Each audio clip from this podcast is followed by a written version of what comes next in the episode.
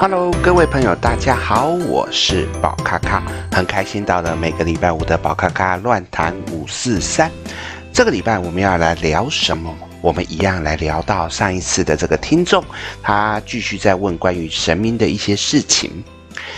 那么他在后面继续问的是说，关于乩身的问题。那当乩身一定要过得很刻苦吗？那还是说他可以去选择要从哪一种的方式来起乩，包含我怎么跟神明来合作，那我可以去控制我什么时候起乩，什么时候不起乩吗？那也可以结婚生小孩吗？有很多很多这样子的一些疑惑。那站在公庙系统这里，可能有很多的答案，各位都可以觉得它是否定的。就是可能既然我要服务神明，我就是随时随地要接旨，要领旨，然后要来处理一些事情。但因为我们之前有聊到，其实站在宝咖咖的角度，这一种所谓的跟神明连接的这种能量，其实它是不需要去做这样子的限制。所以基本上来讲，为什么要刻苦？原因就是因为让你时时刻刻保持身心的清明。因为站在以前的系统里面，会觉得如果我现在被我的吃喝玩乐，被社会的一些饮食所影响，可能我就没有办法再去修行，我就没有办法去好好的跟神明连接，所以在东方常常会讲求苦修的这件事情，因此才会有所谓的一定要过个很刻苦这样子的状况，才可以跟神明连得更好。有一点比较像是，我现在用比较夸张的说法，就是自虐狂。藉由在自虐的状况之下，感觉自己跟神明更加的接近，这包含在西方有一些苦修的修士，他们也会用这样的方式来做自我鞭策，让自己跟神明有更连接的那个状况。但对我来讲，我觉得它主要的原因只是因为，如果我被生活的柴米油盐所影响，在这个过程当中可能会让我忽略了怎么跟他们更单纯的连接，所以才会有一些老师会认为要过得很刻苦。那至于要选择哪一种起乩方式，我觉得就我之前的认知，还有我之前跟各位分享，我跟济公讨论的结果就是，我不给他上身，但是他有需要，或者我有需要，可以互相连接的状况。那这个方式我觉得就是可以的，你可以去跟你的神明连线。如果你是真正的可以跟他们沟通，本来就可以跟他们上下沟通，而只是因为以前的公庙系统有一种比较神威浩大的那种角度，所以就会变成你只能单方面的接受。在接受的过程当中，其实因为宝咖咖很喜欢看一些公庙系统的那种阵头，因为从小就觉得那很有趣，小时候还不清楚到底是什么，只是觉得在那个一些阵头当中，或者是一些游行的当中，有好多好多有趣的能量在那边跑来跑去。等我长大开始去了解更多的关于神明或能量的角度的时候，我就会去发现，其实这里面有一些宫庙里面所谓的神明降驾，里面都不是神明，然后可能只是比较有修的一些好兄弟，或者是甚至是有恶意型的兄弟在里面，然后就变成的是用人的身体来降旨。那这个降旨到底是对的错的，那当然各位可以自行去判断。所以在这个过程当中，其实如果真正的可以跟神明好好的连接，本来就可以跟他沟通，去讨论到我们怎么样去合作，怎么样去协助神明在人世间来处理事情，我觉得这是没问题的。至于能不能结婚生小孩，又回归到刚才所聊到的，因为以前的人觉得，如果社会的诱惑太多，我可能会慢慢的忽略掉我怎么跟神明连接的这一个过程。因此在这个过程当中，有部分的寺庙他们就会去认为说你是不能够结婚的，但这种的原因是因为这样子的状况，你的重心就会放在家庭，你就会放在另外一半，你就会放在小孩身上，你就没有办法好好的来修行了。这样的状况呢，自然这一些宫庙系统的住持，他们就会觉得这是不对的，这是不好的，所以就用言语恐吓去讲这样是不行，甚至会去讲到这样子就会破身，这样就会不好，就会怎么样，巴拉巴拉巴拉。我说这些东西并没有要去否定宗教对于人心安定的这一些功能。啊，我自己本身也喜欢去寺庙啊，不管是在台湾的寺庙，或者是我本身很喜欢去日本，喜欢去泰国去参观他们的寺庙，我都觉得在里面是舒服的。但是，当你跟那些神明连接，跟当你去跟这些住持或者是这些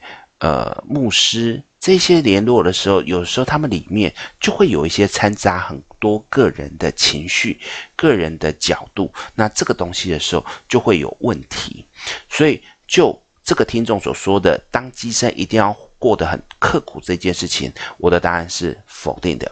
那是不是可以用什么方式去合作，什么样的方式去协助，这个是没问题的。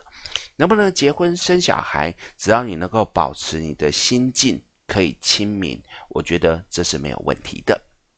好的，那我们接着再聊到，他会去说，那神明平常没事都在干嘛？他有没有所谓的高低分别？就是像辖区，我要更高阶的神明打卡回报。其实这个就是我讲的，我们人的角度去看待神的角度。当然，因为包含在很多的宗教系统，不管是东西方都有去聊到，譬如说一阶一阶的神明，一阶一阶的天使，然后往上走更高的神，这个东西呢，以我的智慧来说，我也许不能够参透真正的道理，因为毕竟我也只是人，我也不是一个灵性多高的身心灵工作者，我只能够就我这30几年来的经验，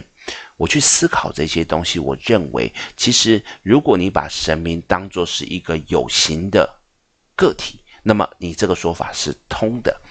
但是我认为神明它就是一个无形的能量，它就是一个存在于宇宙当中的一股能量。那原则上来讲，它应该不会有所谓的还要向上打卡的问题。那这些东西会存在的原因，是因为我们人的阶级制度，让我们去认为会有这样子的一个阶级概念。在我的角度里面，神明之间是可以互相合作，就是能量之间可以互相交流，在互相交流的过程当中，互相弥补本身不足的能量。所以在这个过程当中，应该不会有所谓的向上去回报，或者是去打卡的动作。就算以我的智慧所没有看到，真的还有一个最高的造物主，那么其他的神明也是不需要去打卡，因为这就像是一个各自在各自的领域里面去发挥，只是有一个是可能更高的一个造物主，他去创造所有的一切，那么下面的每一个环节由每一个能量去运作，就如此而已。好，所以我觉得这个应该是没有这样的问题。再来，我们可以去聊到神明自己有什么使命在，他们需要斩妖除魔，去帮助众生才能累积功德，或者是有 KPI 的这件事情嘛。那我觉得这一样也是用我们人的角度去看待。其实如果一股能量在那边，它只是要去维护整个自然界的运作。当然这个能量我们也同时可以去思考，也有负面的能量，有好的能量，负面的能量。那在自然界运作的过程当中，只是要让这个自然界持续的在稳定的状况之下运行。所以在这个过程当中，如果没事，他们本来就不需要去处理这些东西。所以在这个角度，没有所谓的要去累积，然后往进阶。因为刚才宝咖咖有聊到，没有那个所谓的一直要往上走的那一些问题的时候，没有所谓的像阶级制度的东西的时候，他们本来就没有进阶的概念，那么就是持续在他们的能量体上面来运作。那在这个地方运作的过程当中，就是做该做的事情，包含我们向他祈求的时候，他们在他们的智慧之下觉得这是合理的，他们就把能量传递过来，让我们来可以获得一些协助啊，用这样的角度。同样的，也有人去思考，那如果是这样子，他会不会很忙啊？全世界好几万个人，好几十万个，甚至好几亿的人都在跟一个神明祈求的时候，他会不会忙死啊？他会不会分身乏术啊？这个一样又出现的是以所谓的有个体的形象这个逻辑去思考。我比较喜欢把神明、把这些天使当作就是一个云端硬碟的资料库。当然，这个说法并不正确，但我只是觉得这样子会比较容易去理解。今天在这边有一个云端硬碟，我们不知道它在哪里。这个云端硬碟呢，有某个神明的资料讯息在里面，所以它所有的智慧、所有的能力、所有一切的所有，它统统都在里面。那么今天呢，我们去向他祈求，就像是我们远端的连入这个资料库。那在这个资料库里面，我们在跟它连接的过程当中，自然就会产生相对应我们所需要的资讯下来，包含的是可能 A 想要去请神明来帮助他做一个驱魔的动作，于是这样子的资料被连接下来、下载下来，然后再借由 A 去把它执行出去。 B 可能是来问一个他想要知道的一个问题，所以他去连接了这样的一个资料库，获取他要的一些资料。以这样的状况来讲，这里面的可能会出现的问题，只有你跟神明之间连接的能量强不强，也就是上一个礼拜聊到的，当你越信任他，你连接的就可能是我们的光纤网路，然后你比较不信任他的时候，可能就是 56K 的 modem。 只有这样子的连线的问题，而我们这边又要去除掉我们一般认知所谓的频宽的概念，因为所谓的频宽指的就是如果太多人连入的时候，可能会造成系统宕机。但是因为这是一个我只是举例的概念，所以是代表说我们可以随时连接到里面去获取我要的资讯，那就是这样子去抓。 借此来了解，所以神明他越多人祈请，并不会去影响到他分身乏术的这一件事情，因为他就是一个资料库在那边，然后我们就是去连线。如果以这样的角度，各位就不用去害怕，我一直向某一位神明，或者是向某一位天使祈求，会不会造成他很烦的状况啊？其实不会。 同样的，在这个过程当中，有人就问：那如果是这样，我们可以随时去连接，为什么我还要到庙宇去呢？啊，我如果随时都可以跟神明连接，我就直接在家里跟他连接就好啦。诶，没错，你讲的真对。